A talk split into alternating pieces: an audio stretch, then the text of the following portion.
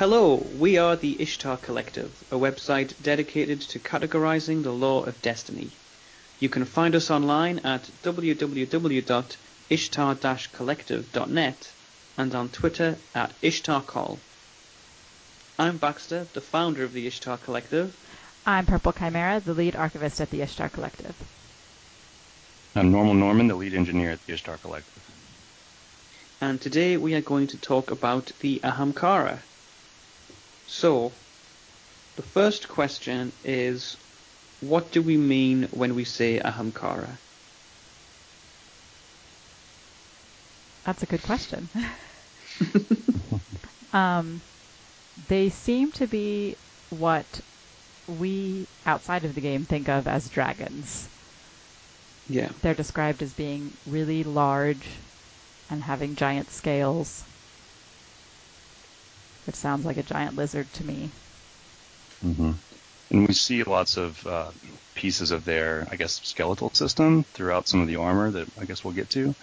But just going through what we see in-game in terms of imagery, it seems pretty clear that they're dragons of different sizes at least. Mm-hmm. And one of the main sources for that is Ghost Fragment Warlock, where it's, you know, this story of a warlock having a conversation with a hunter. And one of the things that the warlock says is, like the Ahamkara, do you know the legends? The dragon that made promises? So that's probably, within the grimoire, that is the main piece of evidence that suggests that the Ahamkara are dragon, or dragon-like creatures anyway. Mm-hmm. Right.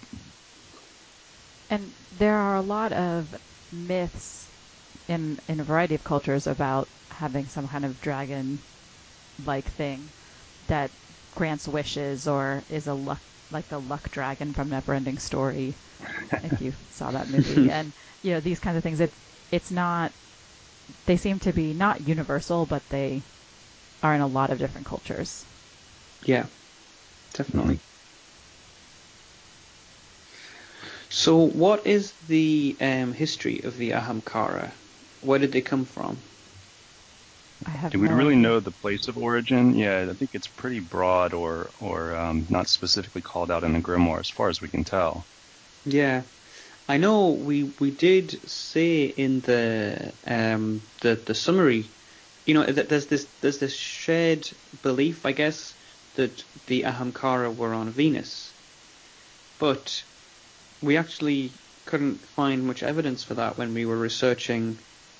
Well, we couldn't really find any evidence in the grimoire for the Ahamkara coming from Venus. Mm-hmm. I know as far as in-game reasoning for that, if you go to Venus, I think it's at the Ishtar Sink maybe, mm-hmm. You can see way off in the distance some things that look like flying dragons, but it's very much speculative. And I think Bungie did say at one point that those aren't Ahamkara. Mm-hmm. Yeah, well, so I guess the answer is we don't know. Supposedly we killed all them, so it would be weird if they were flying around Venus. Yeah. Yeah, but true. To go back to where they came from, we don't know which planet they lived on, but in Ghost Fragment Warlock, again, within that same paragraph, the Warlock says how much life sprang up when the Traveller came, which implies that they either arrived with the Traveller, or they were maybe. I wouldn't like to think they were created by the Traveller, but you know, the fact that it says sprang up does imply that they appeared on Venus as it became. Mm-hmm. No, sorry, I should. Can we cut that out? Because I shouldn't have said that. I've just stopped thinking, it's just stuck in my head that it's from Venus. Yeah, it's really funny how that happens. Yeah. But I agree. So it says how much life sprang up when the Traveller came, like the Ahamkara. So obviously the Warlock is listing different species that came around when the Traveller came. But we don't necessarily know whether the Traveler created them or whether they were elsewhere in the universe and were drawn to Earth and to our solar system because the Traveler was here. Yeah. Much like the Fallen. Yeah. And the Hive and everyone else. And the Hive. Mm-hmm. The Traveler's like a giant magnet. Yeah. And it's interesting because the way that the Warlock says that, it does imply that the Ahamkara didn't come with the collapse, but that they came with the Traveler itself. Yep. So that means that they potentially existed during the Golden Age. That's true. I hadn't thought about that. Yeah, it could be. Makes you wonder what impact they had on humanity during the Golden Age, because we know at least part of the impact they had on the Guardians. Mm-hmm. Yeah, but I mean, I guess we can only speculate there. We don't have any really other than this one card. We don't have any evidence to suggest that the Ahamkara existed during the Golden Age. Right. And we don't have any other evidence to suggest that they appeared with the Traveler. I'm not saying we should think that this card is wrong or anything like that, but you know, at the moment, we have to base a lot on a single paragraph. Yeah, and not even a whole paragraph; it's just a couple of lines. Yeah, yeah. So, being wish dragons or luck dragons or whatever you want to call them, it seems like what their significance, because like, yeah, there are giant Ahamkara dragons flying around, but what did they do exactly? Why were they important? Why do we have a podcast about them? They seem to have changed power with people, granting wishes maybe. We know that they made promises of power, mm-hmm. and that was part of the problem of their existence. Yeah. Mm-hmm. And we also have some evidence. There's an item, Long Tomorrow 9G, which has the flavor text, "Some of them survived. I know a fellow says he saw a wish dragon on Jupiter a ways back," which we think we have, you know. I was just discussing this earlier with the guys, and I think everybody is pretty much in agreement that this is about Ahamkara. Yeah. And, you know, this reinforces this idea that the Ahamkara granted wishes. Yeah, well, and if it's not about the Ahamkara, that opens up a whole other can of worms, because, like, well, what's it about? That's a totally different species then. Yeah. And we know that in Ghost Fragment Legends 3 is the card that talks about the Great Hunt, which is when they hunted down the Ahamkara, mm-hmm. and that they were, at least according to the Vanguard, made extinct. Mm-hmm. The line says, "And thus the Ahamkara were made extinct, their call silenced." So, yeah, this brings up a lot of interesting questions about the Vanguard, because mm-hmm. we've had other problems running into the Vanguard's official stance on something or someone being dead. And then we have in the Grimoire, well, maybe not so much. Yeah. Mm-hmm. It does seem as though maybe the Vanguard don't have the best record keeping. I don't know. So yeah, there is this Great Hunt that took place. So why did that happen? Why was there a Great Hunt?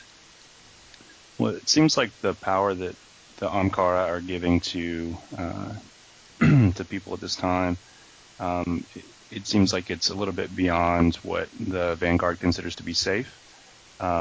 Especially in Legends 3, it mentions the Ahamkara had new answers to questions that no one had known to ask, and the price was too high. So it seems like, to some degree, maybe the Vanguard wanted to control some of the information that the Ahamkara was letting leak out. And then this was in the City Age, I believe. the way this card is worded is what it sounds like. And there's probably a lot of the same situation that the Lords of Iron are going through in terms of there's warlords, there's lots of different groups that are going in and using whatever means necessary to gain power and standing. Mm-hmm. It's interesting that you said that, because I hadn't really thought of the possibility that what I'd kind of thought was happening is that we don't know what the price was. We don't know what exchange the Guardians were making for this information that the Dragons had.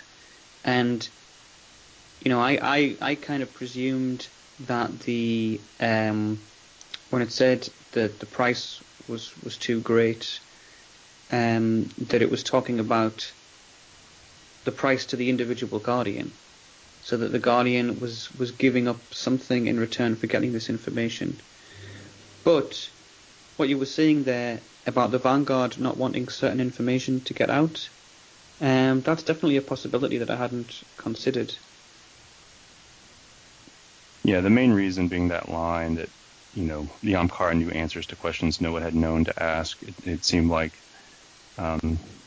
there's probably a reason that sentence is in there, is the way I'm reading it. But yeah, I think you are correct. The price itself, it almost seems like some kind of pact that, you know, we'll talk later about the worms and the connection potentially between Ahamkara and the worms there. But it really seems like there is somewhat of a bargain or mutually beneficial relationship whenever gaining information and power from the Ahamkara.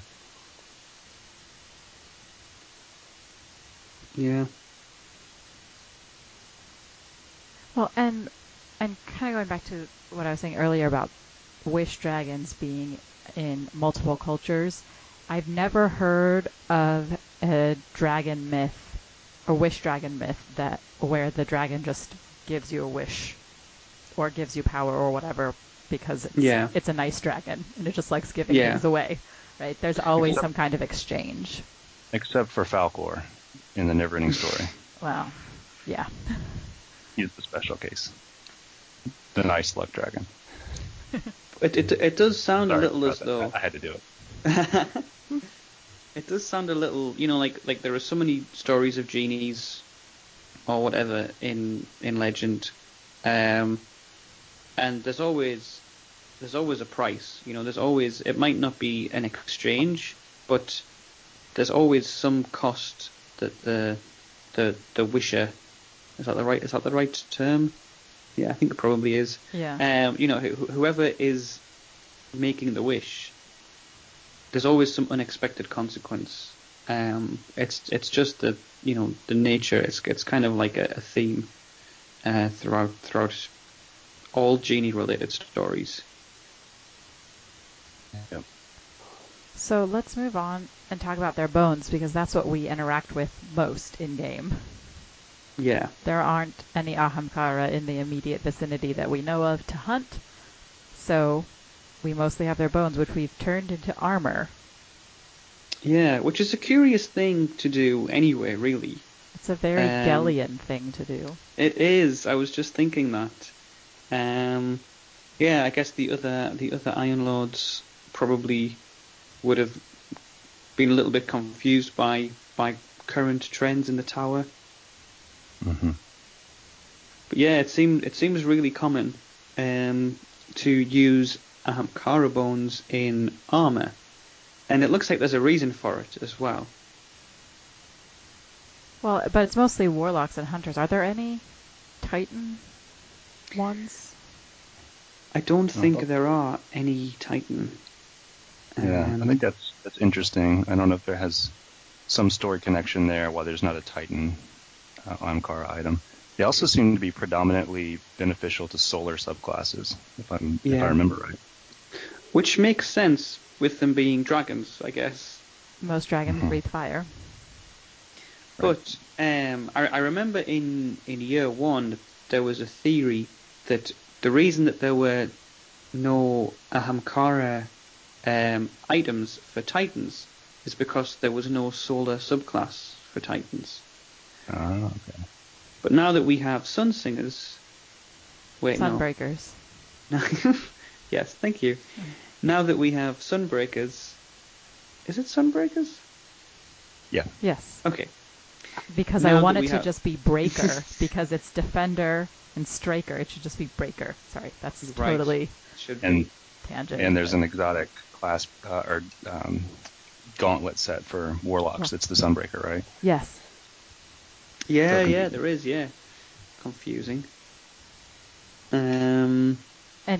Yeah, but so anyway, now that there is a Solar subclass for Titans, but there still aren't any Ahamkara items for a Titan, it does suggest that Titans, for whatever reason, aren't interested in Ahamkara bones. Yeah, which makes you wonder, is it because the Ahamkara bones don't affect Titans the way they do Warlocks and Hunters? Or is it because the Titans don't think that way? You know what I'm saying? Well, it's interesting that you asked that. Well, let's talk first. In what way do the bones affect Warlocks and Hunters?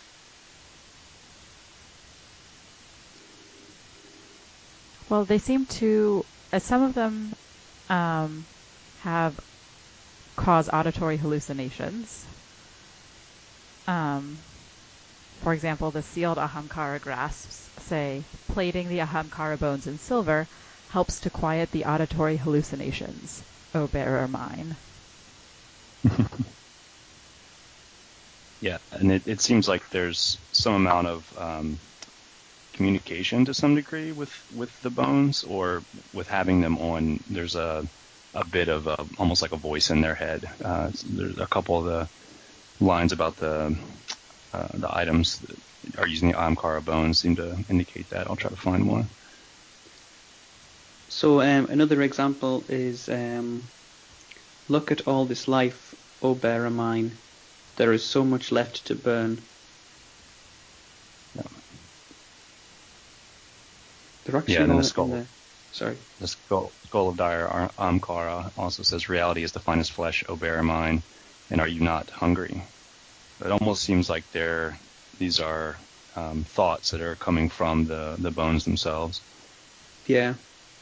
There's also seems to be a weird thing with teeth, maybe because they're so hungry. Voidfang Vestments says, "You will dream of teeth and nothing else." Scratched on a buckle. And then the young Ahamkara spine says, "Give me your arm, O bearer mine. Let me help you fill the world with teeth." Which is kind of creepy. Mm-hmm. Yeah. So the Voidfang Vestments, I mean, personally, I think this is related to the Ahamkara, but we have to be a little... Well, I mean, it's an interesting one because it doesn't mention Ahamkara in the name. And it doesn't use the phrase "O bearer mine," which is the phrase that we commonly associate with Ahamkara. Yeah. So that there is a possibility that the Voidfang Vestments are not related to the Ahamkara.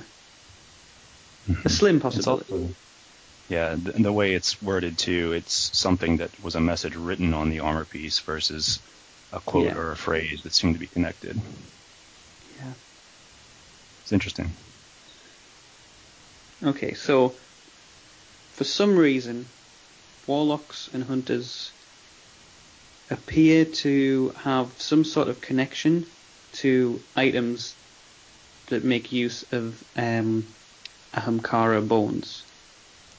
And the relationship that they have with them causes them to have some sort of hallucination or hear some sort of message, and the messages follow a fairly common theme, and it's generally about burning, about hunger, about killing, and they tend to use the phrase "O bearer mine." Mm-hmm.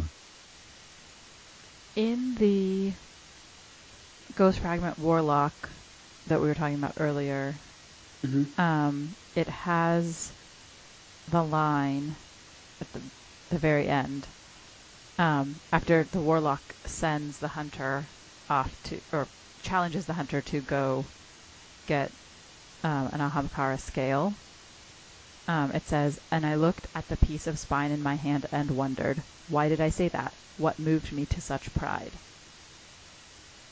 So it seems like not only does do these bones talk to you, but they might kind of nudge you to act in certain ways that you might not otherwise act. Yeah. Definitely. Mm-hmm. So just another instance of the phrase, "Oh, bear a mine," although this has a slight variation, is in Ghost Fragment Legends 3 that we were talking about earlier, which is about the Great Ahamkara Hunt. The final two paragraphs read, "And thus the Ahamkara were made extinct, their call silenced, their solipsistic flatteries erased, their great design, if it ever existed, broken. Of this you can be assured, O reader mine." But it kind of makes it think like it's written by an Ahamkara, which supports the thought from the Long Tomorrow Hunter helmet, that there was at least one dragon that still survived. Mm-hmm. I mean, could this also still be the bones sort of injecting thought into the author here, or just, you know, in general, those thoughts kind of coming from the bones versus them actually writing this card? I mean, I like that theory. Yeah. Yeah, that's definitely a possibility. So I just was thinking, where do we know where we got this Ghost Fragment Warlock? Like, where in the game we picked up? Is it Ghost Fragment Warlock 1, the first one? Yeah. The reason I'm asking is because we were talking earlier about why on Earth did we say that the Ahamkara were found on Venus, and I'm wondering if this ghost fragment wasn't found, like if you didn't find it from like picking up a dead ghost or something on Venus. So I just had a quick search on the internet, and it says it was it's obtained by reviving a ghost in Tower North. Oh, never mind then. Good thought. But I wonder about Legends 3. Yeah. Just made me think of a possible feature for Ishtar Collective. Ghost locations. Well, we have talked about that before, but the downside is that it's just another thing that we have to maintain that's not automatically maintained. You know? Manual. Yeah, we'd have to go manually pull it all in. Yeah. So I just googled Ghost Fragment Legends 3, and that's obtained by waking a dead ghost in Clovis Bray on Mars. So that doesn't really... That doesn't work either. Associated with Venus either.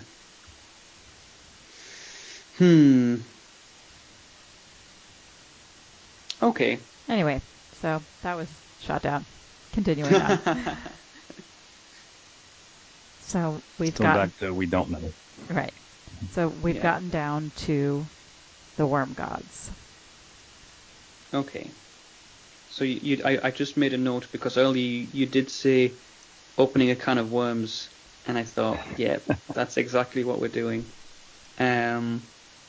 So when the Taken King was released, I had set up some, the way that the Ishtar Collective works generally is that every category has a set of keywords, and those keywords are just patterns. So in a lot of cases, they're just words. But for the Ahamkara category, anything that matches the pattern, "Oh, bear a mine," or "Oh, reader mine," or "Oh, anything mine," is classed as being related to Ahamkara. Because up until the release of the Taken King, that rule had always made sense. When the Books of Sorrow became available, one of the first things that I noticed is that several of those cards were put into the Ahamkara category. So the reason that that happened is because that there are phrases that match that pattern. There are a few entries related to Oryx and to the Worm Gods that ended up in the Ahamkara category. The first one is Needle and Worm, which is the fifth entry in the Books of Sorrow. So we haven't done an episode about the Books of Sorrow yet, so I won't go into, we could spend ages talking about the Books of Sorrow. So basically, the character, is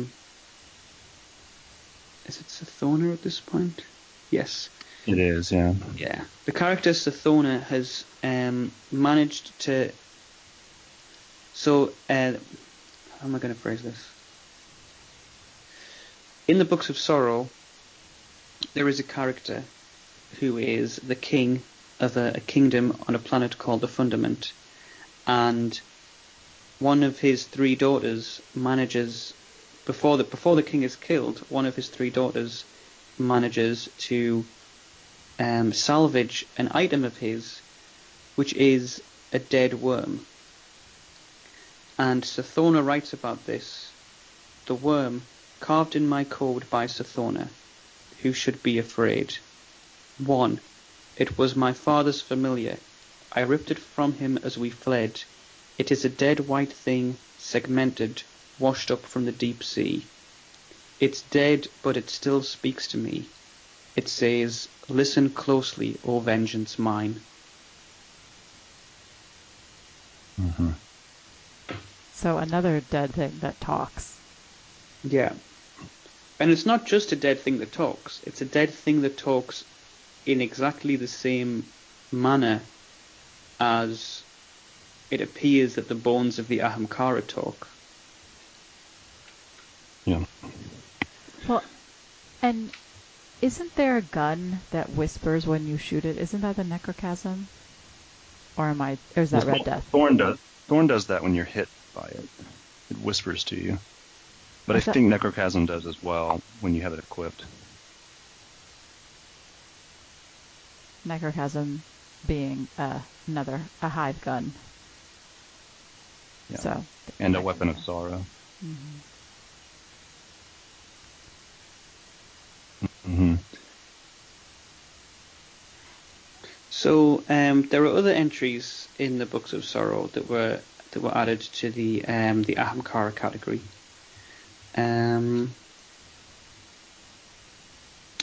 Book 8, Leviathan.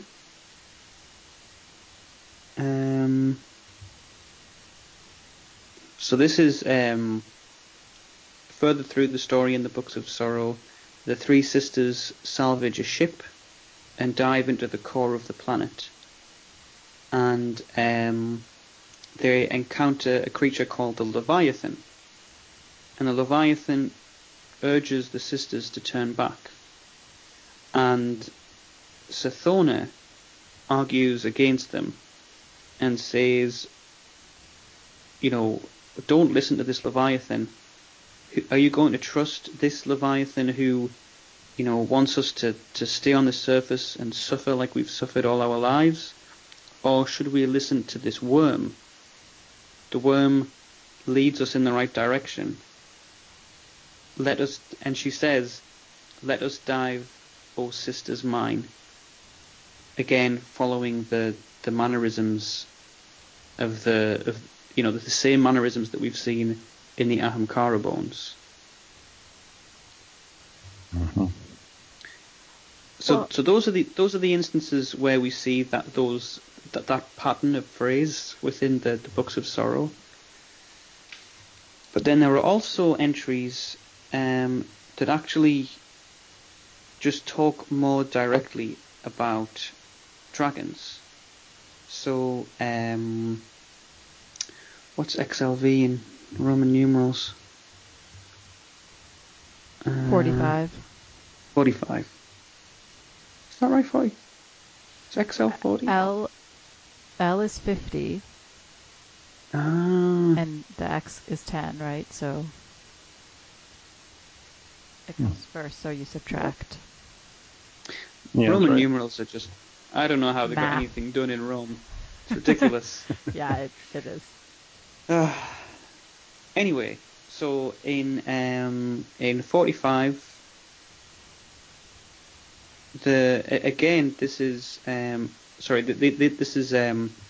I'll start that sentence again.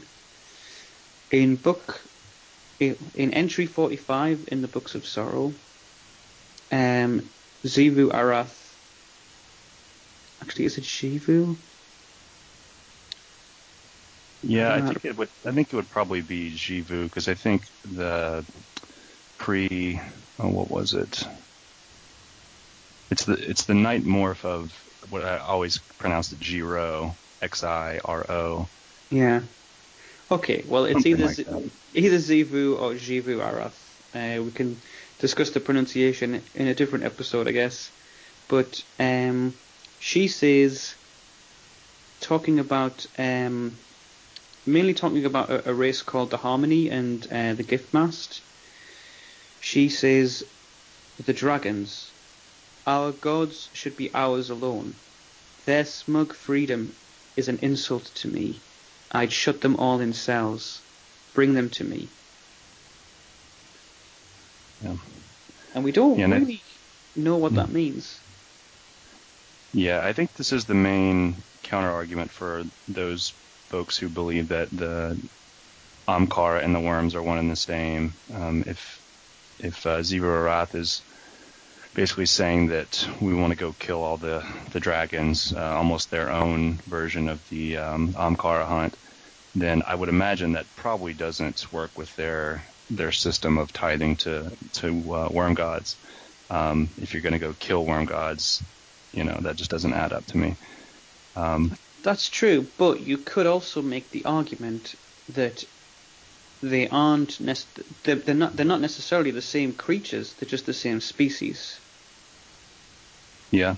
The other thing I was thinking is that language, the oh blank mine, oh bear mine, oh vengeance mine, that might not be necessarily just related to the Ahamkara. There could be a relationship between the Ahamkara and the worm gods, or just the worms in general. And the Ahamkara have picked up that language, but it's not necessarily their pattern of speech. Yeah, there's definitely a possibility. The thing that strikes me most, and this is going to get a little bit meta here, is that whoever wrote these cards, well, I mean, we know Seth Dickinson wrote these particular cards, but the author of these cards wrote that for a reason. They intentionally wrote, oh vengeance mine. They intentionally wrote, our gods should be ours alone. Their smug freedom is an insult to me. It's not, to me it seems like, obviously we don't know what the connection is, but there seems to have been a really intentional decision to associate the two things. Mm-hmm.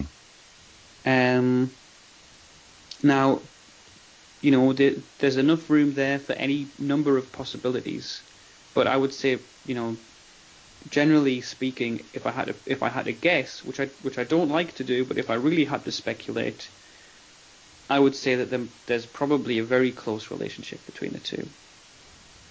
I'm not saying that the worm gods and the Ahamkara are the same creatures, the same individuals. I'm not even necessarily saying that they're all the same species, but when the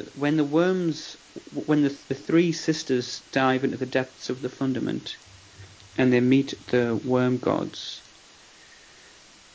I think it's in where is it?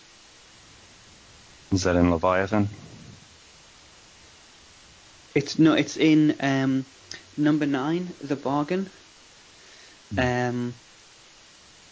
dive into Fundament and they are greeted first by the Leviathan, but then once they go past the Leviathan, they meet Yule.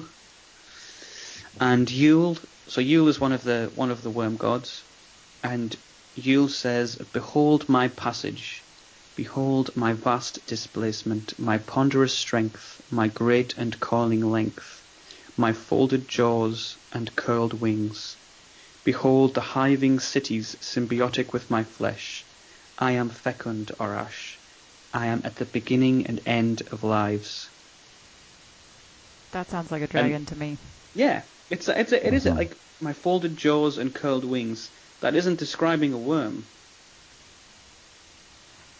There was one idea that worms grow into dragons. Yeah, that's possible. I mean, but we haven't seen any evidence of that either. Every hive individual has a worm inside them. And, you know, I did wonder, you know, when we defeat Oryx, is there going to be a dragon or something that grows out of his worm? But no, that didn't happen. I suspect that it's not that straightforward a relationship, but it's impossible to know. I think also we should probably mention that there is some connection between the worm, the word worm, and the word dragon in mythology. Sometimes dragons were called worms or worms, depending on which type of mythology and where, what culture and locale you were in. Yeah, that's what another reason people tie them together that closely, that they may be the same exact thing. Yeah. And the other thing that I noticed was that the hive worms grant power, right, to the sisters and to Oryx, in exchange for the payment, the price of having to continuously follow their nature forever. Mm-hmm. And we don't know, like we talked about earlier, we don't know what the price the Guardians were paying, but they were exchanging something for power that the Vanguard deemed was too great. And if you go through and read the Books of Sorrows, you might come to the conclusion that the price the sisters paid was too great for the power that they got. Mm-hmm. So it's something to think about. Yeah, but we're definitely getting pretty speculative. Well, I mean, I don't think it's speculative to say the worms granted great powers to the three sisters at a great cost. And we know from certain grimoire cards that the Ahamkara granted certain powers or made promises to Guardians at a great cost, even though we don't have any evidence of what that cost was. So there's definitely a similarity there, and we can say that without any speculation. It's just a fact that similarity's there. We can't say why that similarity's there. That's where the speculation comes in. Fair. Yep. All right, my family has just messaged me and said that they are waiting outside to come in and get drinks. So okay. So I'm gonna go. Okay. But if you guys have anything else you want to say, go ahead and I can just put myself in at the end to say goodbye. Well, I should definitely wrap up soon. I've got to get to the airport in the near future. But have fun. Well, shall we just wrap up now before, and everybody can go? Yeah. No. Go ahead. Real fast. Okay. That's all for now. I think we've covered everything that we can think of. I hope this gets you thinking about the Ahamkara. Again, you can find us on our website at www.ishtar-collective.net or on Twitter at IshtarCol. And please feel free to tweet us any questions, or if there's anything that you think we've missed, let us know. I've been Baxter. I've been Purple Chimera. And I've been Normal Norman. See you next time. Bye.